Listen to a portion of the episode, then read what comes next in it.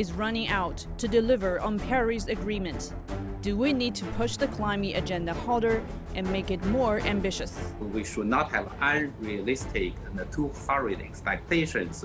The carbon market will grow all of a sudden overnight. China has to remain nimble in terms of how to adapt. The reality is colder. An energy crisis is wreaking havoc across the world and forcing even net zero countries back to coal. There will be a huge cost for China in terms of, uh, you know, the face down the coal. The green finance sector is facing shortages as well. In terms of energy transitions only, there is a requirement of almost a $20 trillion financing cap up to 2050. Now for a look at how to deal with climate change in these worsening conditions only on this talk. Welcome to this edition of Climate Talk. I'm Guanxin in Beijing. In less than two months, global leaders will gather in Glasgow for the UN Climate Talks or COP26. The upcoming conference has been dubbed as the most important climate talks since the Paris Agreement was signed in 2015 and a big test of global solidarity between the world's rich and poor nations. Urgent actions are needed to mobilize global climate actions and keep hope alive of limiting global temperature rise to 1.5 Celsius. To talk more about this, joining me today are two distinguished guests, Zhu Xian, Vice President and Secretary General of International Finance Forum, and Devanand Ramiah, Deputy Country Director of UNDP China. Well, thank you so much for joining us. So, Mr. Ramiah, let me start with you. The United Nations just released a report which gave a code red for humanity. So, what measures are necessary to promote a greener, sustainable recovery from this pandemic? We know that the uneven recovery pace has made it even more challenging. COVID 19 also has given a point of inflection for us to sit pause and reflect mm-hmm. and realize that the path that we were on in terms of development trajectory is unsustainable. What we can do for green recovery is actually, I would say, three things. One is we can look at stimuluses. Now, in the current COVID context, many governments are putting out stimulus, and the China stimulus, for instance, comparing to the 2008 financial crisis, was more greener, and there's potential for improvement, but it was better. Uh, EU has put out its own green uh, uh, sustainable recovery package, which also includes uh, up to 30 million, 30 percent of their financing can be used for climate related issues. There is also an opportunity for us to leverage nature because nature also provides almost one third in terms of our impact on emissions. The alarm bells for climate change can't be more deafening. Some environmental deterioration trends are now irreversible Let's take a look at what mankind has done. We have warmed the climate at rate unprecedented in the last 2,000 years. In 2019, atmospheric carbon dioxide concentrations were higher than at any time in at least 2 million years. Meanwhile, in 20th century, mean global sea levels have risen faster than in any other century in the past 3,000 years. We have pushed our mother planet to the breaking point. Indeed, we need to learn a lesson from the past, the history. And Mr. Ramiah, um, in particular, how do you think we can meet the present need for financing? Because uh, we know that some developing countries are actually see the gap widening after the pandemic. Need for financing and the amount of financing that is required to address the climate emergency has mm-hmm. to be mm-hmm. increased drastically. Uh, if you look at after the carbon neutrality pledge in China, just in terms of energy transitions only, there is a requirement of almost a $20 trillion financing cap up to 2050. So there is a big need for us to move towards uh, mobilizing financing. Now, how we can go about it is also there are lots of options in terms of uh, there are what I would call brown investments. There are lots of money that goes into fossil fuel subsidies, so we can do subsidy reform. Uh, there is also in terms of funding that goes into, um, uh, if you look at lots of banks, banks also currently there is about 3.8 trillion dollars in the last four years. The 60 biggest banks have put into um, brown investments. Mm. So these things you can actually channel out by putting a tax on carbon, by doing subsidy reform. All of that actually creates the fiscal space for us to be able to contribute to some of the financing need in terms of energy transition. We know that uh, the uh, Sustainable Development Goals are uh, very important for the UN for a long time, and it, it is actually in line with those green initiatives. So tell us, um, what is your understanding about how will sustainability goals power future growth, and how should governments seize the opportunity to go green? I mean, Sustainable Development Goals are the most ambitious development framework. It's broader than climate change, and that's what actually d- drives our investment decisions as well as our development decisions. There are mm-hmm. trillions of dollars that can be actually, in terms of business opportunities, that is generated in uh, investing in SDGs. So this is something that the governments need to actually focus on, and the governments are moving in that direction. Actually, coming up with uh, how they channel public funding? How do they prioritize public funding in terms of their budgetary priorities? How we are also doing in terms of innovative financing instruments like SDG bonds, in terms of impact measurements that we are putting in place, which uses SDG as a guiding principle. So these are some of the tools for us to ensure that the growth is driven with SDG as a fundamental framework. A host of countries and industry giants have announced commitments to reach net zero in coming years. But why does net zero matter, and why does the world depend on it? An IPCC report clearly illustrates the path for different types of economic development that can lead to future carbon dioxide emissions. The report pointed out that in order to limit global warming to well below 2 Celsius, net zero must be soon achieved.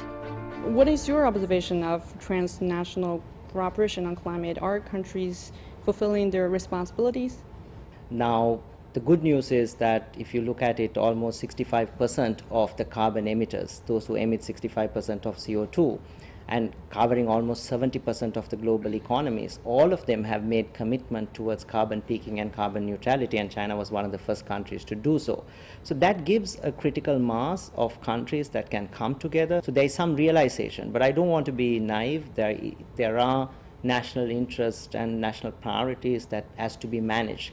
In this context, I think there is hope, but uh, Glasgow COP26 is going to be a critical juncture where I think the global community will have to raise its level of ambitions mm-hmm. if you're really going to try and keep temperatures under 2 and actually try and limit it to 1.5 degrees Celsius. As the clock ticks down to COP26 in Glasgow, politicians are looking for a harder plan to slash carbon dioxide emissions. The Glasgow COP26 summit is the turning point for humanity. We're approaching that critical turning point in less than two months, in Uh, just over 40 days. But the rush to renewables has consequences. European leaders double down on their pledges at the UN to slash carbon dioxide emissions. British Prime Minister Boris Johnson said Great Britain will lead by example. Such vows look lame as Europe has sunk into an energy crisis. Increased global demand has caused the price of natural gas to increase fivefold over the past year. Soaring electricity bills are forcing factories to close. China is also feeling the pinch, struggling with its worst power shortfalls in a decade. Climate policies are now being tested. Uh, Mr. Zhu, you know that China has encouraged businesses to in integrate their green development throughout their overseas investment, such as the Belt and Road Initiative. What do you think about the impact of the recent upgrade of China's green commitment? We have to recognize and uh, mostly China's overseas investment in emerging market developing countries, where that they probably are at a different stage of development and their environment, including the energy situation, can be very different. So I think that on the one hand, I think China should try to more strongly uh, comply with its own commitment on climate change in terms of the overseas investment. On the other hand, China should be also carefully and looking into the specific situation and then tailoring its investment and into the other emerging market uh, countries, particularly in these sensitive sectors such as energy, including power and other things, because uh, natural resources endowments in other countries are very different. And Mr. Zhu, how will China's carbon neutrality goal affect the country's growth model in the future? The first, I think that conceptually, we need to try to think how we can turn the relationship from trade-off into complementarity because uh, a lot of people argue that eventually, if really China pursue too quickly, too strongly, and uh, the climate change agenda and China's growth may be affected. But I think that if really that the two sides can be managed more complementarily, mm-hmm. I think that eventually the tension will be much less. On the other hand, that is very consistent with the Chinese government's policy towards quality growth and also for the market, for the enterprises. I think the climate change agenda should not be seen as really a cost to the growth, but rather can be managed in a complementary way. Coming up next, what contributions has China made to the world concerning global climate protection? China in solar PV that brought down the prices almost mm. by 85% from 2010. The road ahead for China to reach carbon neutrality will be hard. It should be that really the burden sharing or cost sharing between the market, enterprises, and the government, and eventually uh, also the population. China's deep determination to tackle climate change has been further proven in the 76th UN General Assembly held last month. China will step up support for other developing countries in developing green and low carbon energy and will not build new coal fired power projects abroad. I want to thank very much President Xi of China for what he has just done to end China's international financing of coal. Chinese President Xi Jinping last year delivered the most aggressive climate commitment, saying that China intends to peak carbon emissions by 2030 and reach carbon neutrality by 2060. For China, the green transition will be much harder and costlier, as over half of the country's energy consumption still comes from coal. How to achieve a balance between strengthening economy and protecting the planet is a key question for China let's talk about the transformation of the energy mix. We know that the UNDP has been assisting China's transition to a low carbon economy. So, Mr. Ramiah, what is your observation of China's transitioning of the energy mix? I think the 2060 2030 commitments from China has given it a real needed push uh, as well as acceleration in terms of that energy transition and China has taken certain steps uh, towards moving towards that goal. Uh, and even if you look at the 14th five-year plan in terms of the binding targets, there are a couple of targets in terms of emission reductions as well as in terms of uh, consumption of power, which are all pointing towards the right energy transition. But on the one hand, the glass is quarter full, but there is also a lot needs to be done because at the end of the day, it is too early to judge because the commitment was only very made very recently and some of the sector plans that is, is still being put in place in terms of translating this into action. So I think China uh, has to remain nimble in terms of how to adapt. Mm-hmm. If, for instance, the, some of the binding targets in the 14th five-year plan is on the lower side, even though it can meet the targets, but if the growth, for instance, increases, then they will have to adjust. So these are the, that that requires nimbleness, and also we have to observe and support. Uh, and Mr. Zhu, what is your thoughts on China's practices right now and the roadmap ahead towards carbon neutrality? We know China is still a developing country. What is your thinking about carbonomics? How to manage the cost of carbon reduction in China? There will be a huge cost for China, for example, in terms of uh, you know the face down the coal because China energy sector the mix is still dominantly by coal. There's a cost both in terms of the stock of the coal power generation and the coal utilization. I believe it should be that really the burden sharing or coal cost sharing between that the market enterprises and the government and eventually uh, also the population. Because uh, if really we all believe that the global agenda is really the priority, not only for global aspect, but also for China, and then that cost should be somehow distributed and through all the players. As the world's largest developing economy, China's green development has massive implications for the world. It also creates enormous opportunities. Nearly one out of every three solar panels and wind turbines in the world today are in China.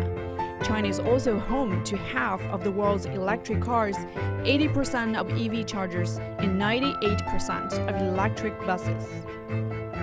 And Mr. Ramiah, what opportunities will China's green economy bring to the world? Uh, China is pioneering some of the green technologies, which is uh, not a debatable point, and which is actually positive for the rest of the world. And if you look at China currently, China has 32% of the world's installed renewable capacity, and it is China's contributions, for example, in solar PV that brought down the prices almost mm-hmm. by 85% from 2010. Now, all of it has benefits for other developing countries in terms of bringing down the prices and in also in terms of sharing some of these green uh, technologies with other countries for them to also deal with their uh, emission reductions challenges. But it's not only about technology, it also there's possibility to learn from the policy environment and the enabling environment, mm-hmm. incentives, etc., that has been put into place. Mm-hmm. And Mr. Zhu, you know that uh, Mr. Ramiah just mentioned that trillions of dollars are needed in China's uh, low carbon transitioning, and we know that private sector must play a very big role in this. So, what do you think about the opportunities for investors and capital? Well, I think that uh, as we all agree, I think that the financial resources required will not be sufficient from public sector, from government. So private sector need to play increasingly a critical role.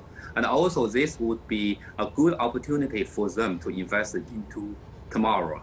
Mm-hmm. On the other hand, I think that we need to differentiate different investors and different kind of risk. For example, for those uh, and uh, you know financially viable renewable energy and other things and eventually government probably does not need to do too much by giving the in economic incentives. On the other hand in the areas potentially that will be really great for the economy and for the social purposes but they are not yet financially viable. And then the government probably still need to provide some and economic incentive, other things. But also, of course, last but not least, government need to provide a sort of stable, enabling environment in terms of its policy, incentive. So eventually, the private sector feel that really they can count on the policies and the measurements so that they can make investment into where they think that their risk profile can fit. Coming up next, the energy transition is tough, but there will always be opportunities. The investment in innovation and green technology would add around 42 million jobs globally. Every problem has a solution. We just have to be brave enough to do what's needed. There's no lack of capital in the world. Just rechanneling 1% of the global wealth assets can have a big impact on toolkits for tackling climate change have been continuously improved. The world's tech giants believe that their sector has a major role to play in tackling climate change. Tesla founder Elon Musk is particularly bullish on carbon capture technologies.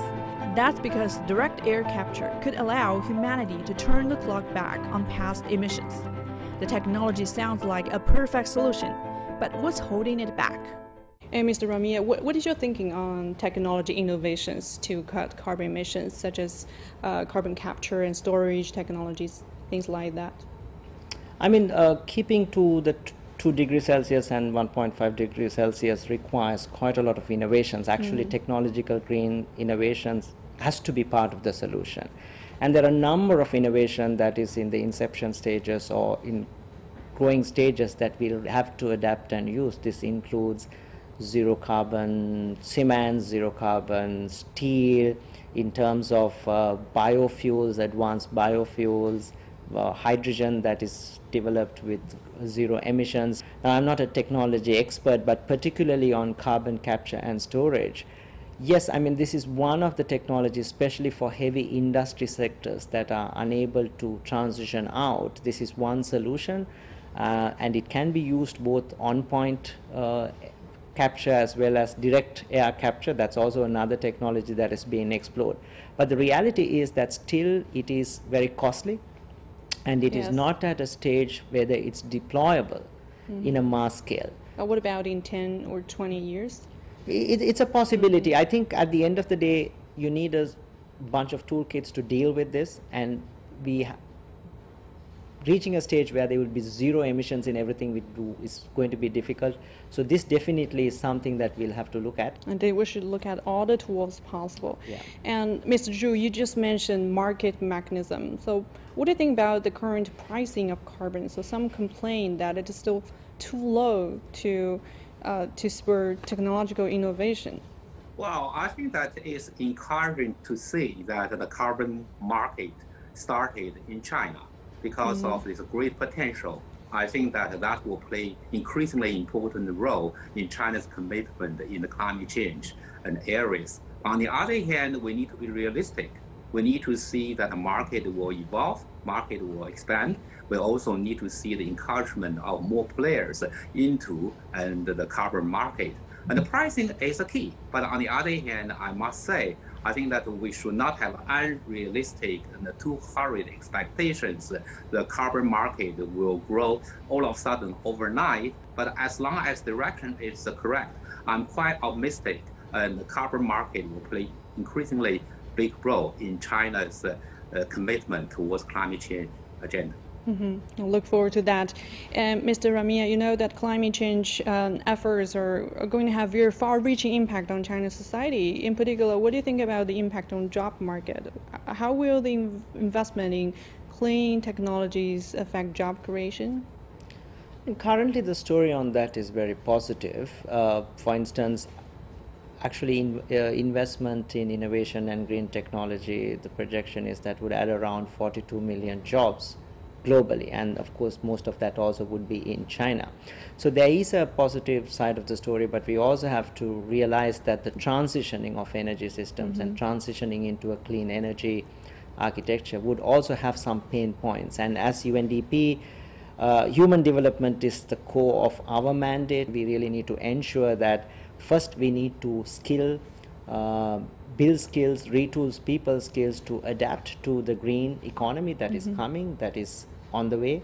At the end of the day, we also have to support those who are working in fossil fuel industry. So we'll have to transition out either through social safety nets, also with training and other kind of skills development. And you need different kinds of skills and new skills. Uh, for people who are coming into the labor market as well as currently people who are working in the labor market to cater to these new jobs. So this is something in terms of policy uh, incentives and policy architecture that at national and local government level we'll need to really pursue and put in place so that the transition is clean and the transition has a minimal impact. New funding models are needed to help develop technological innovations in the fight against climate change. Green financing has been around for a long time, but it has remained peripheral and insufficient and the capital markets always seek to maximize returns. Even the world's wealthy nations have fallen $10 billion short in climate financing. We have all of the needed methods. The one thing left is action. That requires the joint effort of all private sectors, institutions, governments, and residents of our threatened planet. And Mr. Ramiah, uh, what is your thinking on this? How to drive private investment? Uh, in particular, uh, what role will green finance play in this?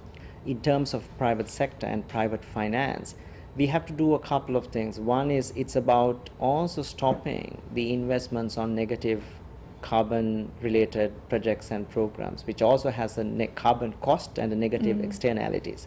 So, doing that is one way of creating fiscal space for us to invest on green technology. Another one is that uh, governments need to incentivize by absorbing sometimes the risk because the return on some of these climate investments are much longer than what you would in a normal situation. So, government and public finance come can come in to increase that lifespan and also to de-risk some projects. Then of course there is also mitigation and adaptation and some adaptation projects for instance requires public capital not private capital. But there are lots of um, money to be made in that sense from a business sense and there are lots of investment opportunities. Now one of the problems is very difficult for private sector to find bankable projects where it is needed. So that's exactly something that entities can help. Let's not forget one fact, and that's very important for your audience to also know there's no lack of capital in the world. Just rechanneling 1% of the global wealth assets can have a big impact on, for example, SDGs and climate. So there is lots of money out there. Mm-hmm. It's just a matter of redirecting it and finding the right entry points for it to go where there is a need, and there can't be a bigger need than climate emergency, which you and I all are facing. Mm-hmm. And uh, there's a big potential for green finance. And Mr. Zhu, you know, um, analysts say that green finance will go from a niche market to mainstream uh, because there is so so much financial resources, as Mr. Ramiah mentioned. So, what do you think about the potential for global cooperation on green finance? Well, I think that, uh, as just said, uh, green finance already we see a lot of uh, good progress in many countries. And on the other hand, I think that we need to really continue to do some homework, like standardization, mm-hmm. like information data and data collection and right. disclosures, unless really will be uh, internationally accepted and the rules, and then eventually the green financing probably will not go as fast as should and globally integrated in different financial markets. On the other hand, I must say, and this is pretty much the supply side side. On the demand side, we also need to really encourage and provide some sort of uh, an incentive for the real sectors, industries, businesses, eventually to pick up green financing as well. So I think that you need to see both supply side and demand side, and then pull things into the market with a good encouragement and measures from the government. Well, thank you so much for your insights. We have to leave it there. Zhu Xian, Vice President and Secretary General of International Finance Forum, and Devanand Ramiah, Deputy Country Director of UNDP China. And that's all for this edition of Climate Talk. I'm Guanxin in Beijing. Bye for now.